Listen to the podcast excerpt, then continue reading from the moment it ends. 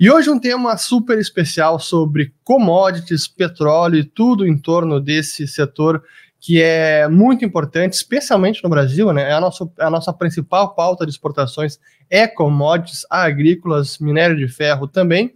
E para conversar sobre esse assunto, hoje a gente traz um convidado especial, o Alessandro Delara, que é analista de mercado da Mundo Mercado e Commodities. Tudo bom, Ale? Olá, Orochi, boa tarde. Obrigado pelo convite, obrigado a todos que estão ali ah, nos assistindo. Vamos falar um pouco desse mercado que entrou na, na pauta agora, desde o ano passado, devido a essas recorrentes altas aí, até mesmo falando em super ciclo de commodities. Pois é, né? Esse, até para quem não. Eu acho que vale a pena, antes de entrar no assunto em si, a gente vinha conversando aqui antes de entrar ao vivo. Acho que vale a pena, Ale, para quem não conhece você, eu sei que agora você está bastante ativo no Twitter, inclusive onde a gente começou a ter um contato inicial. E você vem publicando muitos dados de mercado, algumas análises, algumas mais rápidas, outras um pouco mais aprofundadas, mas com sempre comentários bem pertinentes e oportunos sobre o que está acontecendo nesse mercado. Mas para quem não conhece o Alê, vale a pena comentar um pouco aí da sua trajetória profissional para quem está entrando agora e vendo você pela primeira vez. É, eu estou no mercado de commodities há 21 anos, completou agora nesse mês de fevereiro. Entrei no ano de 2000 numa indústria de embalagens e comecei a trabalhar com comércio exterior. Quem trabalha com comércio exterior sempre sonha em trabalhar com commodities, até pelos volumes envolvidos, há uma ilusão de que se ganha muito dinheiro exportando commodities. Então, no próprio ano 2000, eu comecei a operar no, no, mercado de soja, de milho. Inicialmente, também sou um produtor rural, um pequeno produtor rural de soja e de milho. E ao longo desses 20 anos, nós sempre viemos estudando o mercado e buscando profissionalizar o agronegócio. Hoje a agricultura brasileira já é a, a number one do mundo, a top do mundo em relação à produtividade, qualidade dos produtos, mas o agronegócio ainda, que é a comercialização, nós estamos engatinhando. Então, há quase duas décadas eu venho fazendo esse trabalho, desde a produção agrícola, gestão de risco, transporte e exportação dos produtos agrícolas, e nos últimos anos eu peguei mais forte em estudos sobre o petróleo, que sempre foi meu sonho ser um operador do mercado futuro de petróleo, e acabaram, daí na carona sempre vem outras commodities, como o café, o açúcar, que eu trabalho também há mais de cinco anos. Então, duas, de uma maneira bem resumida, duas décadas Bacana. quase de experiência aí. Muito bom. Até para mim o petróleo também é um setor fascinante e eu gostaria de conhecer, quero aprender cada vez mais e me aprofundar nesse setor. É, eu já recomendei, acho que no meu canal eu recomendei aquela série o livro, que depois foi feito uma série também, do Daniel Jurgen, que é o The Prize, The Epic Quest for Oil, que é o prêmio, a, a grande, a batalha, a conquista, a batalha épica, a conquista épica para o petróleo. E foi feito, esse livro é de 90, se não me engano, 90 ou 91, depois foi feito um documentário bem interessante, são oito partes, tem no canal do próprio Daniel Jurgen no YouTube, e é uma história impressionante.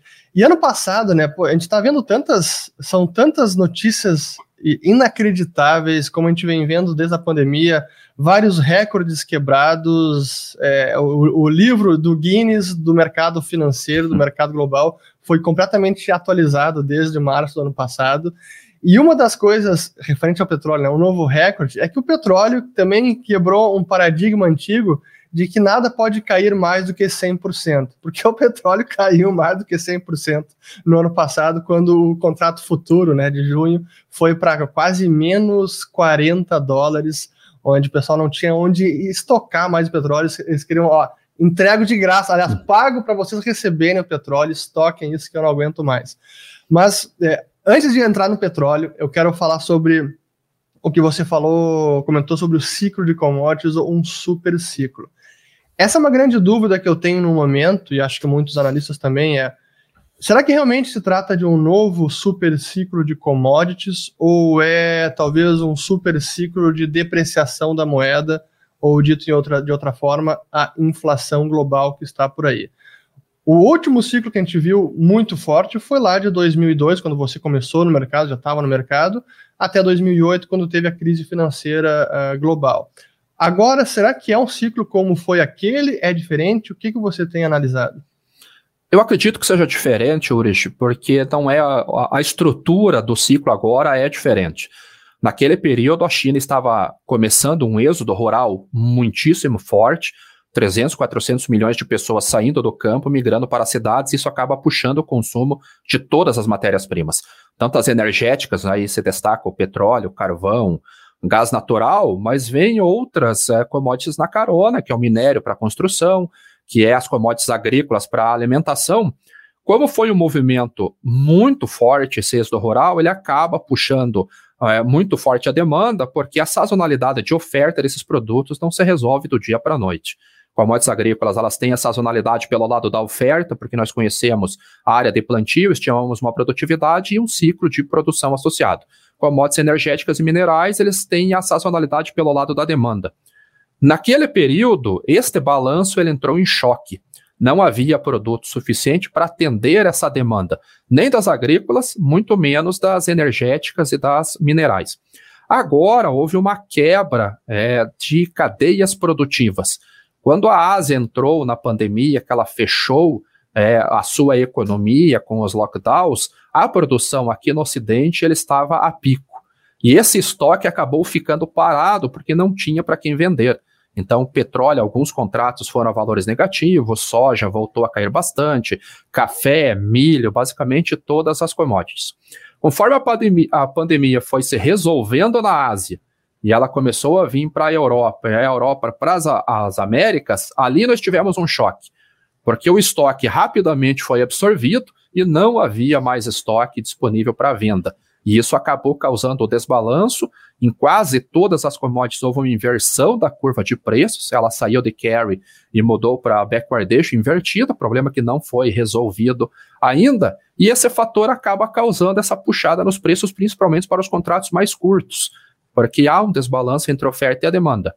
Vai se resolver? Eu acredito que sim um ano, um ano e meio, possivelmente se resolve e as curvas voltem a, a fletar e até se inverter para carry novamente. Mas até agora, tem força com o super ciclo? Não, não acredito. Bom, bom ponto, gostei dessa, dessa finalização, mas deixa até para explicar para o nosso pessoal que não conhece esses termos, o que significa backwardation e contango também, quando a gente fala de mercado de, dos contratos futuros, até para o pessoal entender melhor. É, contango, nós podemos dizer que é uma curva normal de preços. É quando você plota num gráfico todos os vencimentos à frente daquela commodity em específico.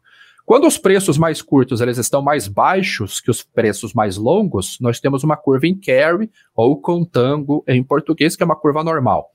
Quando ela está flat, ela está numa linha reta, vamos dizer assim, ela está flat, preços futuros e presentes iguais, quando ela está invertida, é os preços mais curtos, os vencimentos mais curtos estão mais caros do que os vencimentos mais longos. Então nós dizemos que o mercado está invertido ou em backwardation. E isso significa, então, quando o mercado está em backwardation, que há uma, talvez um gargalo no, no curto prazo, não há o produto para entrega no curto prazo e a demanda está maior do que a oferta disponível, correto? Correto, é um desbalanço entre oferta e a demanda. Muito claramente no petróleo, a demanda está voltando mais forte do que a capacidade da oferta, a inversão da curva está em níveis históricos porque os negócios concentram-se nos, nos mercados mais curtos do que nos mercados mais longos. Mas com exceção do café, todas as commodities estão com, com os mercados concentrando, os contratos concentrando-se nos contratos mais curtos, vencimentos mais curtos. Então, agora voltando ao ponto do super ciclo de commodities, né? Eu, eu concordo que se eu tivesse que responder, bom, qual é a sua avaliação? É um super ciclo ou é mais uma inflação agora e perturbações de oferta que deve voltar a uma estabilidade? Eu diria que é isso, não é mais um super ciclo.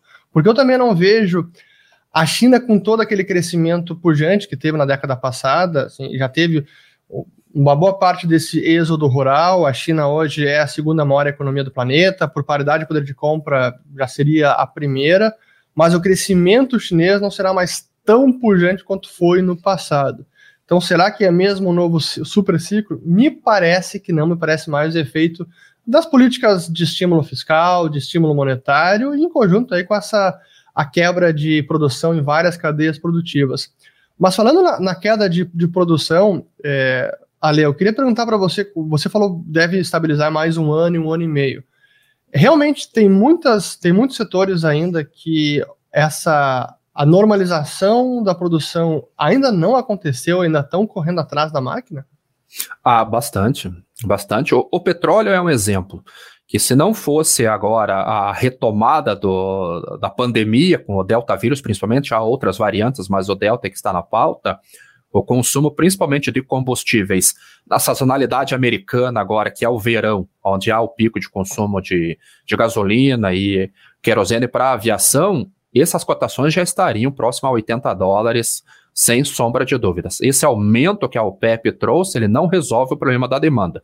O que está segurando é vari as variantes do, do Covid, da pandemia do Covid. Quando que irá se resolver esse problema do petróleo, por exemplo, é só quando realmente a OPEP voltar a níveis de produção pré-pandemia. E das commodities agrícolas, softs, como a sazonalidade é pelo lado da oferta, é só se houver uma redução drástica na demanda, que é o que nós infelizmente estamos vendo pelo lado da China. Nesse momento, como a sazonalidade vai continuar colocando a produção no momento certo e sempre há um incremento de área de plantio no Brasil e Estados Unidos, que são os, os, dois principais players das agrícolas e softs, em algum momento, em torno de um ano e meio, dois anos, eu acredito que esse mercado se estabilize. Agora, do petróleo eu acho um pouco mais complicado, talvez no início de 2023. E aí, acho que é também é importante falar sobre é, o minério de ferro, né? Porque é uma pauta importante nossa. Não sei o quanto que você acompanha o minério, mas acho que das commodities que eu acompanho aqui, estou com um minério na tela, é uma das que ainda segue pressionado, você está em, em, ascensão. É, soja deu uma arrefecida nos últimos meses, é, madeira, que foi uma pontual ali que teve uma explosão de preço, já voltou a, aos patamares normais. Mas é, no minério, aí é basicamente China, né? Não tem outro grande mercado consumidor no momento. Não, China e só que a China ela está no momento também que ela foi quase que obrigada a aderir ao, ao ESG europeu. Então ela está lutando para diminuir a emissão de carbono. O problema do minério de problema não, mas a situação do minério de ferro é que você tem vários percentuais de pureza. Então, Bolsa de Dalian negocia uma pureza, Qingdao negocia outra pureza, e há dois players muito importantes para a China, que é a Austrália e o Brasil. Quando o custo de reposição desse produto, que é o valor da bolsa, mais o prêmio, mais o frete internacional, fica muito caro de uma origem, ele muda o fluxo da commodity para outra origem. E muitas vezes a bolsa de, de minerais utilizada para fazer a fixação de preços muda. Então, nós por isso que nós vemos, às vezes, a cotação na Bolsa de Londres num valor, Bolsa de Singapura em outro valor, e migrando compras do Brasil para a Austrália. E a China está numa campanha muito forte para reduzir essa, esse percentual de emissão de carbono.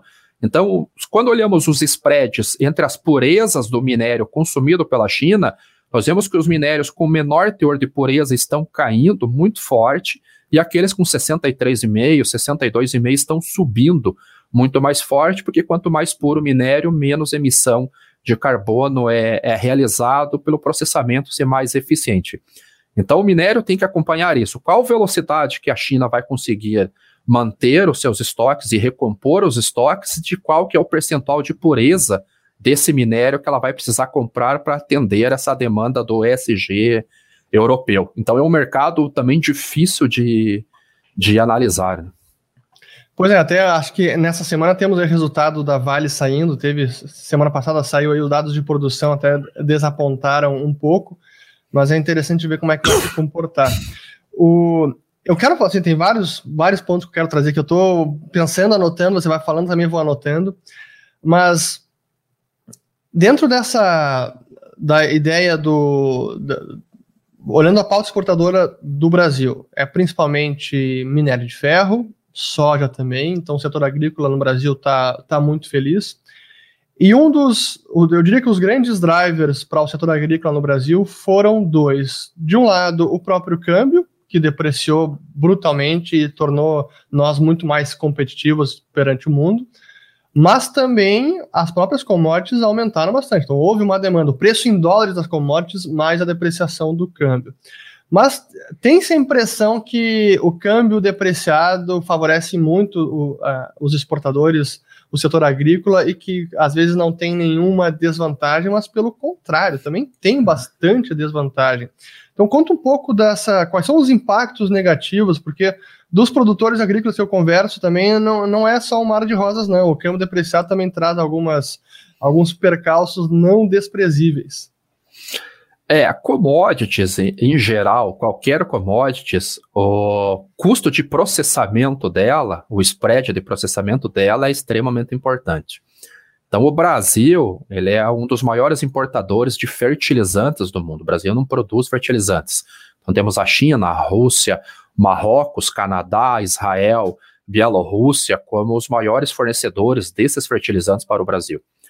Então, ao mesmo tempo que o preço da commodity em bolsa ele está se elevando, se elevou bastante, atingindo o pico em maio, os prêmios nossos de exportação, que é o Basis, acabou sofrendo uma queda absurda nos portos. Chegou a operar a menos 40, menos 50 centavos de dólar por bushel no caso da soja.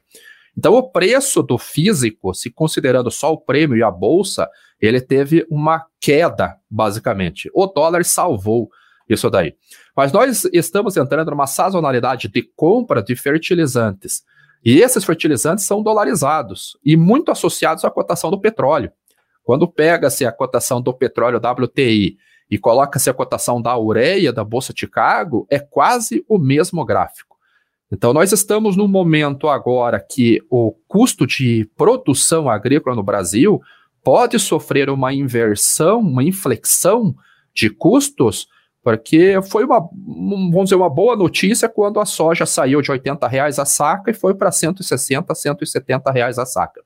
Agora nós estaremos produzindo com uma ureia custando 3.100, 3.200 reais, um DAP custando nos portos mais de 700 dólares uh, a tonelada, e essa soja, se ela cair no próximo ano, a gente vai ter os custos muito mais altos do que a venda da produção. Então, o RED nunca se fez tão necessário para os produtores agrícolas agora do que ele se fez em outros anos. Porque uma coisa é você ficar chateado porque vendeu a 80 reais a saca e entregar por 120.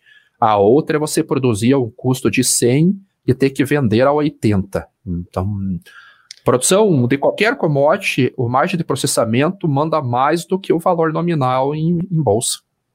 Ou seja, o, o, lucro passado pode ser comido pelo prejuízo futuro potencial aí de ah, custos mais elevados aí de importação de fertilizantes, correto? Exatamente. Não só fertilizantes, mas custo de combustível também, né? Óleo diesel do maquinário, plantio, transporte. E até da própria importação de maquinário, né? Porque o maquinário também, imagino que sofra muita influência do dólar, o que é importado e mesmo que é fabricado aqui, que também deve ter muitos itens de, que sofrem pela, pela depreciação do câmbio. É, a economia brasileira é basicamente dolarizada, não tem como fugir de, disso daí. Usamos o real, mas ela é intimamente ligada ao dólar. comemos dólar, né? Que, embora queiram dizer que não, nós comemos é. dólar todo santo dia, essa é a verdade. Mas de, até aproveitar esse ponto sobre o RED, porque eu sei que você trabalha bastante também com a, a proteção cambial, e, e acho que muitos até certamente tem, temos vários investidores assistindo, mas também alguns produtores rurais. E antes de falar sobre como os investidores podem aproveitar esse mercado e quais são os instrumentos disponíveis, acho é importante tocar no ponto também de como o produtor se protege, qual é o racional de fazer o hedge e que ele deve ser feito, entendo eu, nas duas pontas, tanto na venda das commodities quanto na compra dos insumos, né? Sim, na compra dos insumos nós temos que avaliar a relação de troca. Hoje, liqu a liquidez dos contratos de fertilizantes negociados na Bolsa, que aqui para o Brasil é só o MAP, e a ureia é zero. Então, é um contrato que está lá, em algum momento ele vai ganhar liquidez. Então, nós produtores temos que olhar para a relação de troca e comparar com outros anos históricos e ver o melhor momento. Não necessariamente se faz é, presente o barter puro mas pode ser feito um barter teórico, onde você compra o fertilizante de uma empresa e vende a soja, vende o milho para outra empresa para fazer o, a, essa relação de troca casada, sempre levando em, em, conta o descasamento de moedas. Não vai se fazer negócio comprando em dólar, vendendo em reais, que o risco vai continuar ali. E para a estratégia de comercialização de commodities, nós sempre avaliamos o basis, que é o prêmio. Então, o basis é a diferença do preço do mercado físico em relação ao contrato futuro negociado na bolsa. Esse existe um valor histórico desse basis. E nós sempre comparamos o valor atual com esse valor histórico e ali tomamos a decisão do que fazer. Se esse prêmio, o basis ou o diferencial, ele estiver acima do valor histórico, é um indicativo de venda, de comercialização.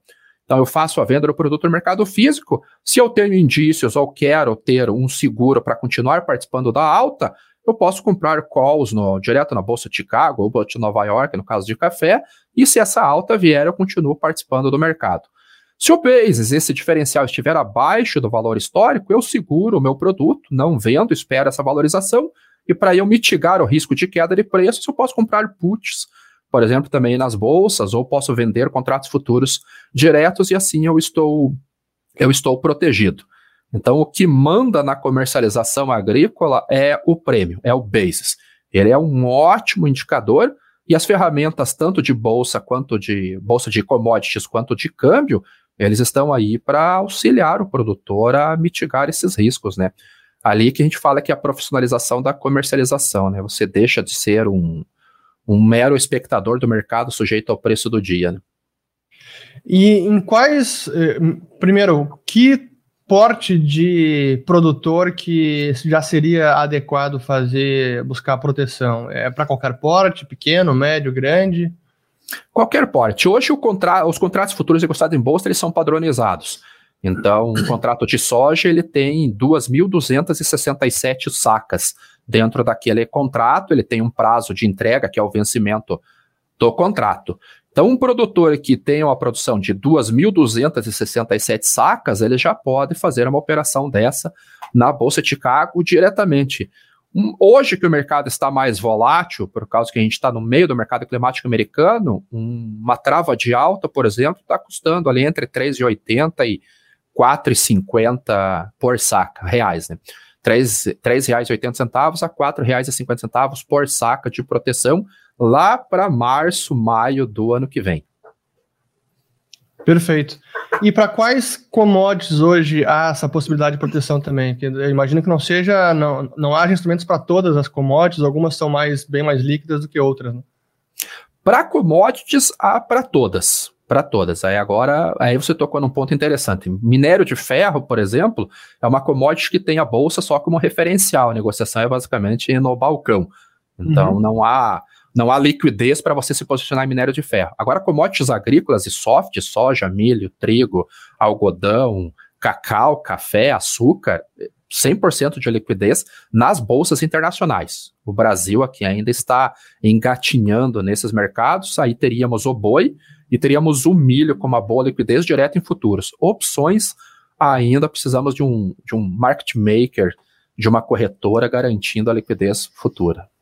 Isso, falando de todas as commodities, me lembra do caso da. Não sei se você sabe, imagino que sim, da que os contratos futuros de cebola que foram banidos na década de 50 e que até hoje são banidos, proibidos nos Estados Unidos, e junto com os de cebola foram os de contratos futuros de ingresso de cinema.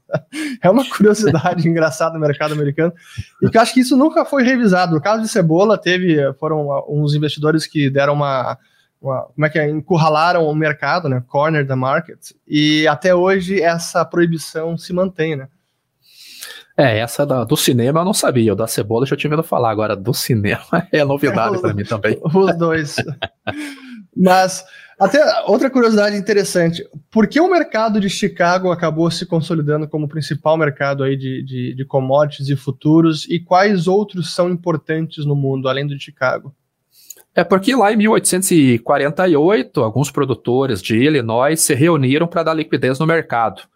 Então, eles criaram os contratos a chegar, que hoje é o contrato a termo, e ele nasceu a Bolsa de Chicago. Acho que só 24 anos depois que começaram a ser negociados os derivativos financeiros.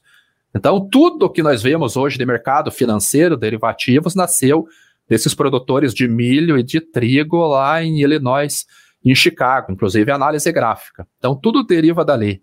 E o mercado americano, para esse ponto, ele é o mais maduro do mundo. Tudo se concentra nos Estados Unidos, o dólar como moeda universal comercial, não tem como fugir disso daí. Mas a bolsa de Dalian, principalmente, ela tem ganho uma força muito grande, porque quando falamos em comércio de produtos no mercado físico, você vai rediar uma ponta na bolsa de Chicago, no caso da soja, e outra ponta você redia na bolsa de Dalian. Então, a bolsa de Dalian tem ganho uma expressividade muito grande na formação de preço. Hoje, na madrugada, nós já monitoramos o que, que está acontecendo em Dalian, com farelo e óleo de soja, para ver se conseguimos identificar alguma distorção no mercado da bolsa de Chicago. Agora, qualquer bolsa que ofereça liquidez para os investidores, ela pode ser usada como referência. É, ou até posicionamento, né? Só para formação do preço é que nós temos o costume de utilizar Chicago, Nova York, no caso do café, do açúcar, Bolsa de Londres para metais. Ah, falando então, bom que você tocou no ponto China, porque assim sempre traz bastante novidade o que acontece, impacto que acontece na China. E se tem uma coisa que eles não gostam é de preço livre, eu digo Partido Comunista Chinês. E recentemente, aí, com essa alta das, das commodities, o partido se manifestou, inclusive com algumas, alguns comunicados oficiais de que eles iriam intervir no mercado para estabilizar preço e oferta. E eu lembro que até eu, eu, eu tuitei sobre isso, eu comentei algum vídeo dizendo: olha, você pode escolher qual você quer, ou estabilizar a oferta ou estabilizar o preço. Os dois não tem como, algum vai escapar. E aí, de fato, parece que eles ah, estão tentando é, liberar alguns estoques de reservas que eles têm para estabilizar a oferta, tentar impactar o preço dessa maneira. Mas ele me traz ao ponto é o quanto que a China consegue hoje influenciar, intervir, distorcer preço, inclusive na bolsa de Dalian, porque eles também, como está sediada na China, eles têm um poder de regulação muito maior do que o restante do mundo e de intervir de fato, né? Agora vai depender do mercado. É, no petróleo, ela está tentando fazer alguma coisa, ela proibiu a Petrochina, por exemplo, de negociar petróleo e derivados com refinarias independentes. Acabou criando um mercado negro de petróleo na China e essas empresas estão sendo punidas. Ela tentou fazer isso com cobre, com minério de ferro, mas não teve muito sucesso porque os estoques estavam baixos. Já para as commodities agrícolas, principalmente soja, nós estamos vendo dia a dia os preços caindo, porque ela tem um grande estoque já pronto nos portos, e como houve um atraso na colheita de soja brasileira, essa e o nosso programa de exportação, que era para iniciar no início de fevereiro, se concentrou na segunda quinzena de março, a China ainda está recebendo muita soja do Brasil. Então, isso deixa os estoques altos e por causa das zoonoses, ela está usando o seu estoque regulador e não está comprando soja. Nenhuma empresa está comprando soja nesse momento. Algumas compras pontuais pela Sinograin, que é a estatal chinesa que controla os estoques. Isso tem derrubado os prêmios tanto na Bolsa de Chicago quanto os prêmios de exportação. Mas em algum momento ela terá que vir para o jogo e comprar essa soja novamente. Ela está segurando o máximo possível porque no fim desse ano entra a safra americana, o Brasil terá um estoque maior do que o comumente eles têm. Então, nós temos ainda em torno de 20 milhões de toneladas de soja para vender. Entrando a safra americana, vai ter uma concorrência no basis. O basis, o prêmio, ele é um indicador de competitividade entre as origens. Então, tendo essa concorrência entre Estados Unidos e o Brasil, a tendência é que os prêmios de exportação acabem ficando menores para você conseguir colocar o produto no mercado. Isso, para os chineses, diminui o custo de reposição. Agora, o que vai mandar realmente nisso é a margem de processamento na produção de carnes lá na China. Então, algumas commodities ela consegue intervir, está tendo sucesso, que é o caso das agrícolas, e outras nem tanto, porque os estoques não são tão altos Assim, aí ela é obrigada a recorrer ao mercado para não ficar sem produção, aumentando ainda mais o custo de, de inflação, né? Que é o, o na verdade, é o PPI, né? Porque o CPI ainda é, o, está. O preço é o produtor. Pessoal, até lembrando aqui, quem está chegando agora, assistiu, começou a assistir há pouco tempo, que o nosso objetivo com o almoço grátis é de educação financeira, não é recomendação de investimento. Qualquer dúvida específica sobre produtos, vocês podem clicar aqui abaixo no link na descrição do vídeo para conversar com um dos assessores da Liberta Investimentos. Mas, Ale, eu quero ainda falar sobre, antes de, de comentar com o pessoal como o investidor no varejo pode aproveitar oportunidades do mercado e quais são as oportunidades, seja aqui no Brasil, na Bolsa Brasileira ou lá fora, eu quero falar um pouco também sobre, é, primeiro, uma pergunta que apareceu aqui que eu acho que é pertinente para você responder. Deixa eu trazer aqui, que é uma do Vicente Zotti. Aqui, ó. Ale, tem uma pergunta. Corre o risco do dólar futuro, abril do 22, quando for o dólar spot, estar abaixo do dólar de hoje, 5,18. Qual seria o impacto aos produtores?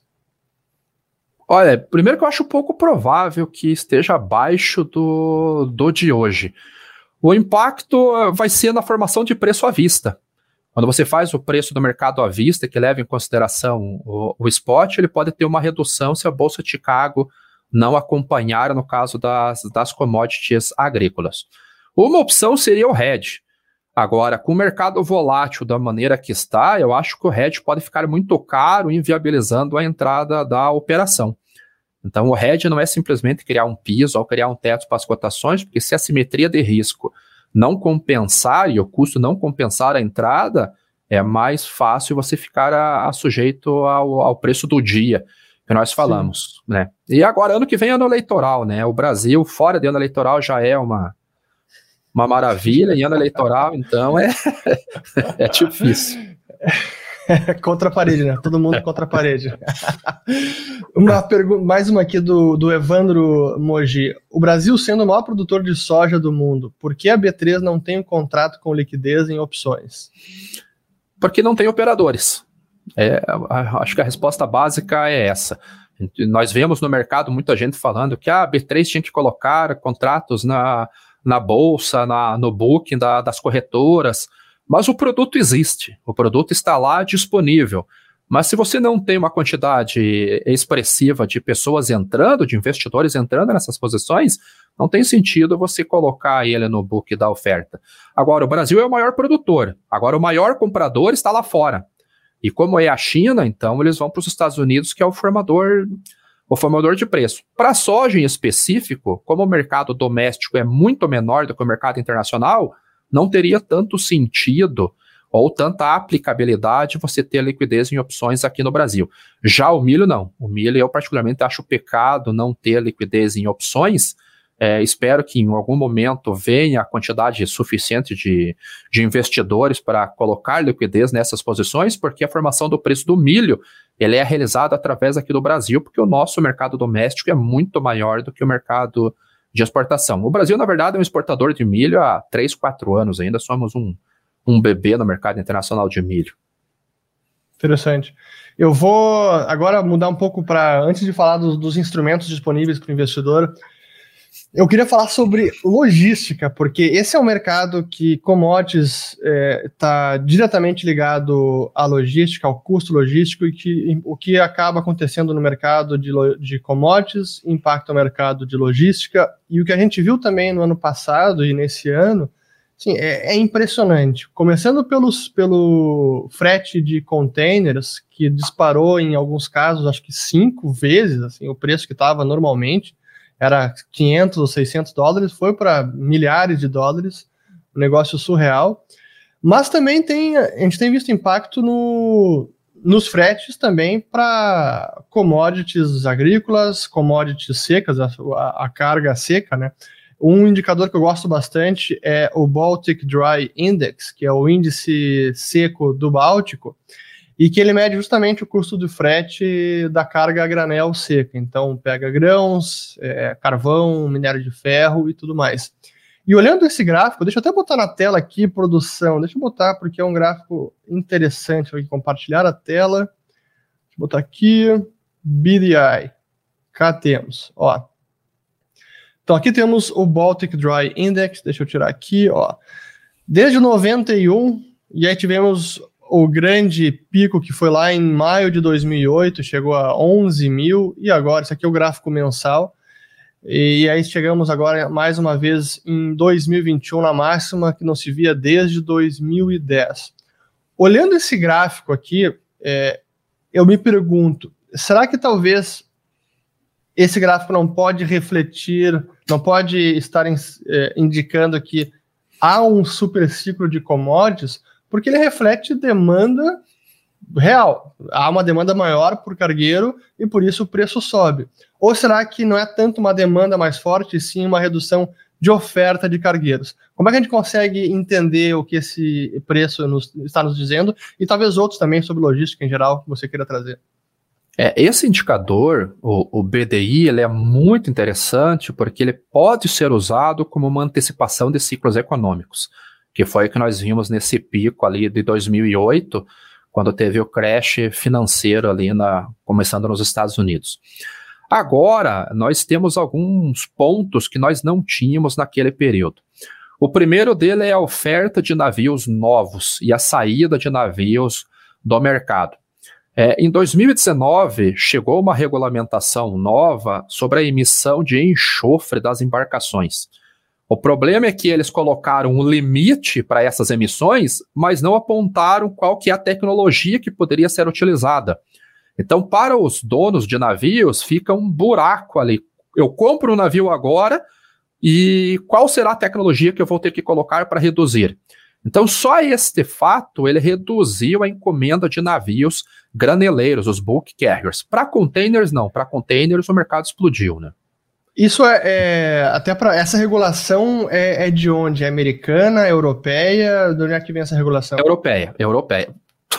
Eu acho que tudo que falar de meio ambiente hoje ele vai nascer na, na Europa, né? A Binco, é a Baltic Exchange, lá é a principal, e o pessoal associado à Binco que começa a fazer essas, esse tipo de pressão no mercado em Londres, que é o, o mercado global de fretes internacionais, fretes marítimos, é a capital é Londres. Então Ou seja, é, é, a pressão ESG também impactando aí agora os navios, os cargueiros de carga seca, né?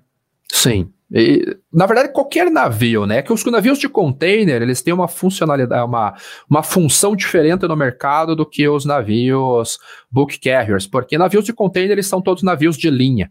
É mais uhum. fácil uma empresa como a Maersk, como a Amber Sud, é, se enquadrarem do que você ter um camarada que tem cinco ou seis navios lá, que são navios Trump, que não tem uma rota específica, ter que fazer esse investimento.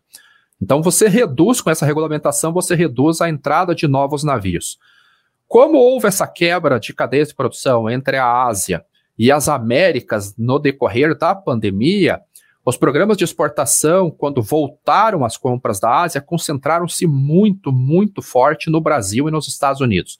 Nós vimos os preços das commodities saltando o ano passado e início desse ano, e basicamente todos os navios disponíveis concentraram-se ou nos Estados Unidos, embarcando soja e milho, e depois, no início desse ano, vieram para o Brasil. Havia falta de navios no mercado, o preço se eleva, porque aí é a razão do mercado, oferta, demanda, é, quando tem menor oferta e a demanda está muito aquecida, os preços se elevam. E o outro fator é a alta muito forte do petróleo. Hoje um navio ele se movimenta à base de petróleo, tanto o combustível para navegação quanto o diesel para manter o navio funcionando internamente, com iluminação, refrigeração é, e tudo mais. Então você associa um ciclo de alta das commodities por causa de quebra de cadeia de suprimentos. Você usa uma forte demanda por navios em momentos específicos do mercado para exportação de commodities para a Ásia.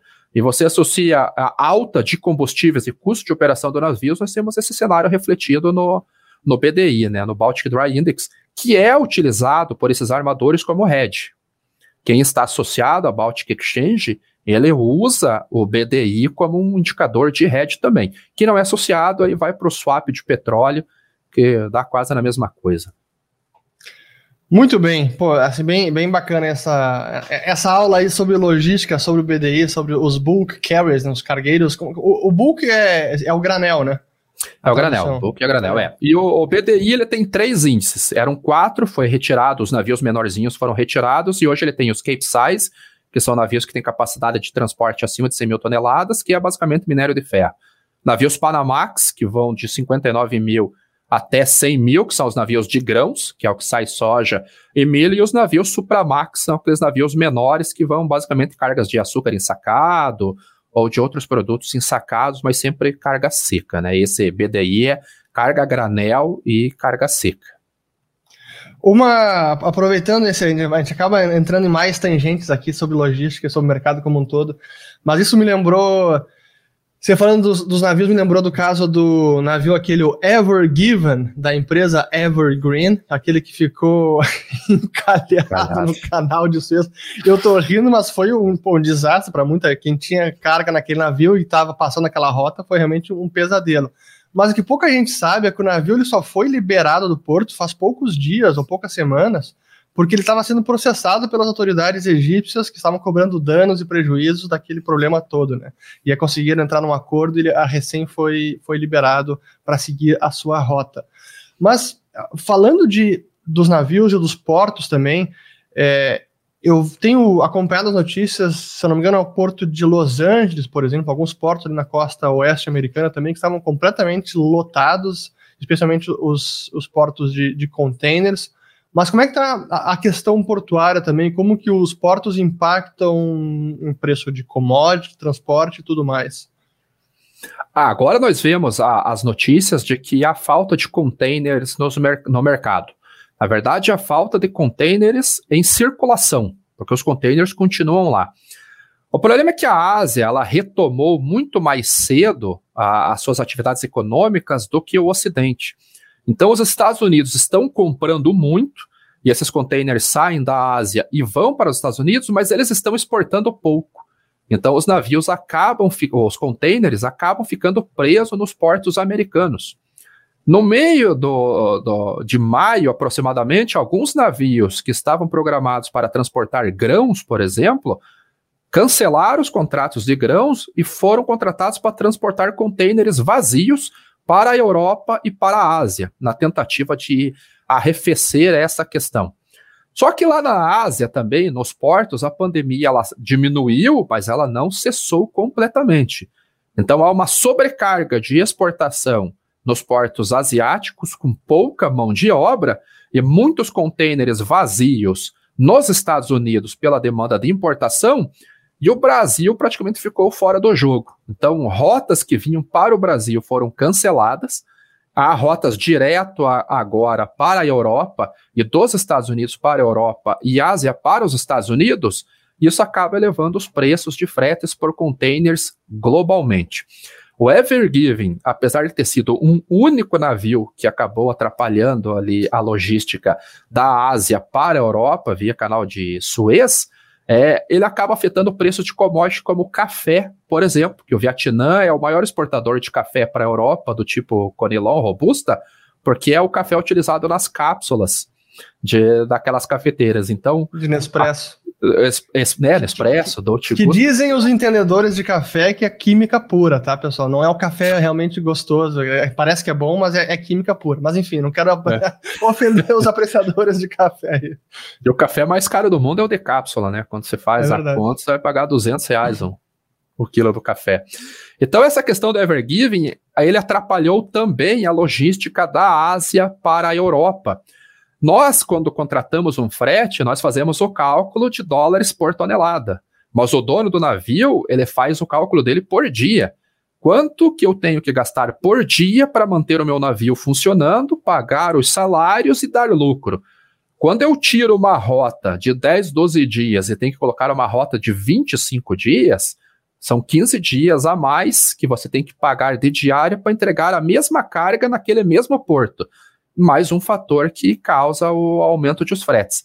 Quando que essa questão do container vai se normalizar? Talvez em um ano, um ano e meio, também, talvez. Uma outra forma de explicar que os Estados Unidos estão importando containers é que os Estados Unidos está exportando dólares e não importa dólares de volta. E o que a gente pode ver é pelo, ou pelo menos o que importa vem na forma de é, fluxo de capitais e não de produtos. Deixa eu botar na tela aqui a minha. Aqui, vamos lá, compartilhar, porque é interessante ver este dado aqui: United States Balance of Trade, a balança comercial americana, que está batendo recordes de déficits. Então, os Estados Unidos nunca comprou tanto de fora, e aqui é basicamente mercadorias, e isso significa que está importando containers. E se ele não exporta para de volta para o mundo, é o que o Ale falou, fica lá parado o container e não está em circulação, né? Então, é, enfim, isso, é, isso é mais um efeito macro, isso, isso que é, é bacana, a gente vai amarrando todos os pontos, né, Ale? é, são os efeitos macro das políticas do ano passado, da pandemia, de estímulo fiscal, estímulo monetário, os Estados Unidos comprando muito do mundo, isso acaba impactando o mercado como um todo, né? Preço de commodity, preço de logística, preço de container, realmente é. Cara, o, os desarranjos, os desequilíbrios que a gente está vendo desde o ano passado, realmente é para entrar para os anais da história financeira mundial. Mas deixa eu voltar agora então para um ponto importante que é como o investidor comum no varejo também pode aproveitar esses momentos, como ele pode se expor ao mercado de commodities, sejam agrícolas, é milho, é soja, seja petróleo, o que, que também comparando o que, que tem disponível na, na B3 e também no mercado internacional. De repente podemos começar pela B3.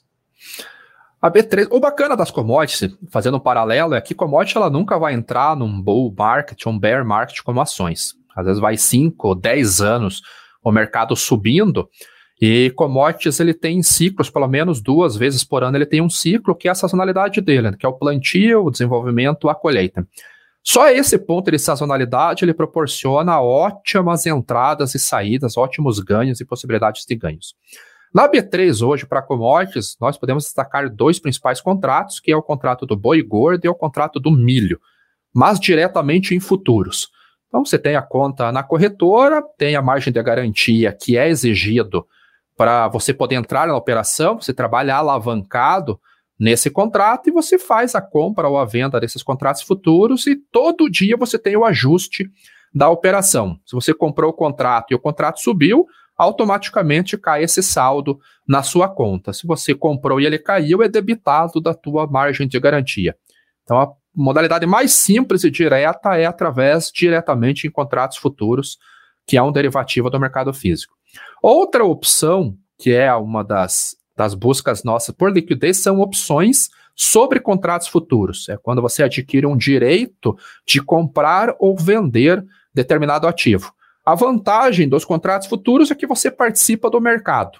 A desvantagem é que você tem que ter uma margem de garantia lá e ela vai oscilar durante o dia. As opções, você não tem o ajuste diário mas você paga para entrar na operação. Então você paga um prêmio para entrar nessa operação, você tem um vencimento dessa opção e você aguarda ali o mercado caminhar para ver se você teve ganho ou teve perda. Ah, você não participa do mercado como acontece no mercados futuros. Só que a volatilidade, no caso de opções, pode ser a tua melhor amiga, porque nem sempre o, preço tem que chegar no teu alvo para você ganhar. Se há uma aceleração muito forte da volatilidade das opções, ele já pode estar prêmios ali de 100, 200, 300%, sem mesmo chegar perto da, do strike, né, do preço-alvo da, da opção. O preço de exercício, né? Preço de exercício. Então, aqui no Brasil são essas duas, basicamente essas duas modalidades que nós temos para commodities. E em com relação à, entrega, à liquidação financeira ou liquidação física, algum desses instrumentos tem liquidação uh, física também ou é só financeira? Há rumores de que o café tem, mas eu nunca vi chegarem, porque é, é muito longe você entregar o café, aí entram questões de logística no meio em todo, então boi, milho é, é, entre, é liquidação financeira. Bacana. E aí lá fora, que outras alternativas existem? Lá fora eu digo é o paraíso, né? Principalmente nos Estados Unidos é o paraíso, né? Aí você tem os contratos futuros direto, mas só que daí as margens exigidas pelas bolsas, elas são margens pesadas, são 10, 12%. E imagino que o mínimo também de cada contrato é, já pode tirar muita gente do jogo, né? É, o petróleo, por exemplo, na melhor das hipóteses, estamos falando de 25 mil dólares de margem de garantia para um contrato. Então ele já tira muita gente do jogo. Mas aí vem as opções, que são um dos melhores instrumentos que tem, são as opções justamente por esses esses fatores que eu comentei, é, comentei há pouco. E opções, aí são contratos muito baratos para você entrar. Para você ter uma ideia, um contrato hoje de petróleo com 200 dólares, você consegue operar um contrato através de opções. Aí lá você tem liquidez em todas as commodities que você possa imaginar, você tem liquidez nos Estados Unidos através de opções. Hoje, para abrir uma conta nos Estados Unidos é muito simples, é CPF, RG, talvez comprovante de, de residência, igual abrir uma conta aqui no Brasil. É, você manda o dinheiro para lá. Algumas corretoras exigem que você tenha um depósito mínimo na conta para poder fazer essa operação, mas corretoras como a, a Trustwork, por exemplo, 500 dólares já é possível você operar. A Interactive Brokers, que é uma das maiores do mundo, aí você precisa ter 2 mil dólares como garantia na conta. E há contratos mais pesados, há contratos menos pesados, mas consegue superar, em, consegue superar com todas as commodities e com liquidez muito à frente. Café, por exemplo, é possível operar já 2023, você começa a ter liquidez nos contratos. Outra maneira são através de ETFs, que são fundos, né, e ETNs, que são notas de commodities. Então, nós temos ali ETFs muito famosos, que é o, o uso para petróleo, SLV, o corn, o coal para proteína animal, para boi. É outra maneira de exposição, ou através de empresas correlacionadas, que aqui nós podemos ter a Vale, Petrobras, nos Estados Unidos nós temos a BP, a Shaw, que é a Exxon, para o caso do petróleo, mas aí existe uma porrada de empresas aí que muitas vezes acabam sendo até mais vantajosas do que diretamente em contratos futuros ou opções. Pois é, até essa pergunta final aqui, não sei, acho que o pessoal até tem algumas perguntas aqui nesse, nessa linha, mas eu já faço, que é, bom, eu posso investir diretamente na commodity, eu posso investir nas empresas que estão produzindo e vendendo essas commodities. É, em linhas gerais, sem falar nenhuma empresa em específico, o que, que é importante ter em mente quando escolher alguma empresa ou algum ETF de empresas de commodities? Assim, o que, que vale a pena o investidor ficar de olho? ETF tem o custo de carrego, então tem que prestar atenção no custo de carrego, porque ele vai ter ajuste no, no final do mês, primeira coisa. E empresas correlacionadas, ela não é 100% a commodity. Tem que levar em consideração gestão, custo de produção, questão de políticas, é, você tem que analisar a empresa. O negócio dela é a commodity, mas a empresa tem vários outros fatores, como a Exxon, por exemplo. Se você for olhar só a, o petróleo, você toma um tipo de posição. Quando você vê a empresa Exxon, aí você tem que analisar a PL, tem que analisar a CAPEX, a gestão e tudo mais. Então, são coisas iguais, mas análises diferentes. É igual, mas diferente. Muito bom. Bom, estamos aqui já com 53 minutos de live. Deixa eu ver se tem mais uma pergunta específica aqui para que vale a pena a gente fazer, mas eu acho que já cobrimos praticamente todos os pontos aqui que o pessoal também comentou. É... Ale, eu queria, antes de, de passar para o encerramento, de repente, uma reflexão sua aí de que forma é, a, a, pandemia impactou os mercados, o que, que você traz aí de Lições, reflexões, dada a sua experiência de duas décadas no mercado de commodities, o que, que trouxe de novidade a pandemia? Algo que pode realmente durar para os próximos anos ou décadas, ou mais choques pontuais, enfim, qualquer coisa que vale a pena mencionar e que a gente não tenha comentado ainda. Acredito que a principal lição é que o mercado não sobe para sempre e não cai para sempre. E que utilizar esses derivativos do mercado financeiro pode ser o melhor amigo tanto do produtor e tem ótimas oportunidades para o investidor. Então, nós vimos é, produtos sendo vendidos, a soja, por exemplo, a 80 reais, o milho a 30 reais no ano passado, e por causa dessa quebra de cadeia de suprimentos, nós vimos os preços dobrarem ou até mesmo quase triplicarem em algumas commodities.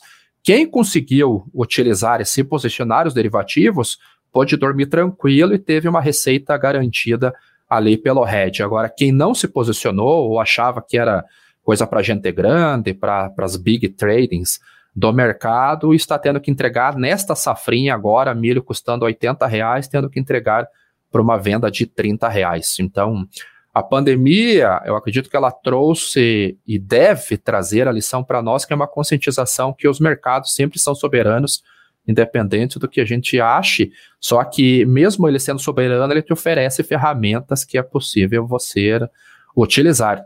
Um exemplo mais claro do que está acontecendo no café, agora eu acho que não, não há. Muito bom. Ale, para quem quer acompanhar mais o seu trabalho, onde pode encontrar você, as suas uh, opiniões, onde é que você publica conteúdo para o pessoal poder eh, ficar seguindo o Ale de Lara? Aqui embaixo está o meu, o meu Instagram, alessandro.delara, mas eu sou mais ativo no Twitter hoje, que é Delara Oficial, arroba no Twitter. E nós temos um Morning Call sobre mercados agrícolas e de commodities no YouTube, no canal No Rastro do Preço, todo dia às 8h20 da manhã. Então são os três principais canais de comunicação estão aí: Instagram, Twitter e YouTube. Muito bem. Pessoal, todo mundo que está assistindo até agora, o meu muito obrigado pela audiência.